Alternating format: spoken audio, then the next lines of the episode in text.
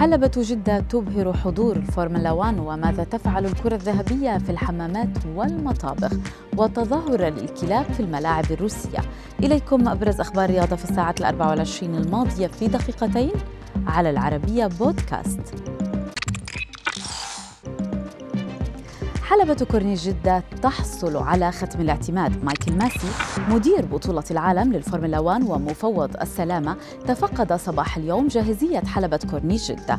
عملية الفحص تضمنت تقييم جودة المسار والمناطق المحيطة به لضمان التأكد من ملائمته للمواصفات الصارمة التي يفرضها الاتحاد الدولي للسيارات قبل أن يعطي الحلبة التقييم A وهو الأعلى في سلم التصنيف التي يتم منحها لأرقى وأفضل الحلبات العالمية.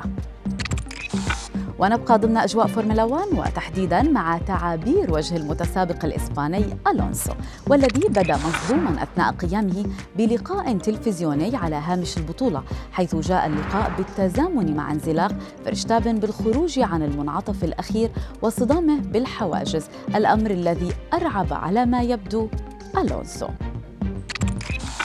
في ظاهرة غريبة على ملاعب كرة القدم قام لاعب نادي زنت الروسي بدخول أرضية الملعب وهم يحملون كلاب شوارع بين أيديهم بدلاً من اصطحاب الأطفال وذلك من أجل التوعية برعاية الحيوانات ضمن حملة الكلاب مكانها أفضل في المنزل. بعد اللفتة فتح المجال أمام الجماهير الحاضرة الراغبة بالعودة إلى منازلها مصطحبة أحد الكلاب بتسجيل أسمائها. مشاهدات فيديو الدخول إلى الملعب تجاوزت الثلاثة ملايين مشاهدة. أن تكون الأفضل بين نظرائك من اللاعبين وأن تحصل على كرة ذهبية وجائزة الفتى الذهبي ليس بالأمر العادي.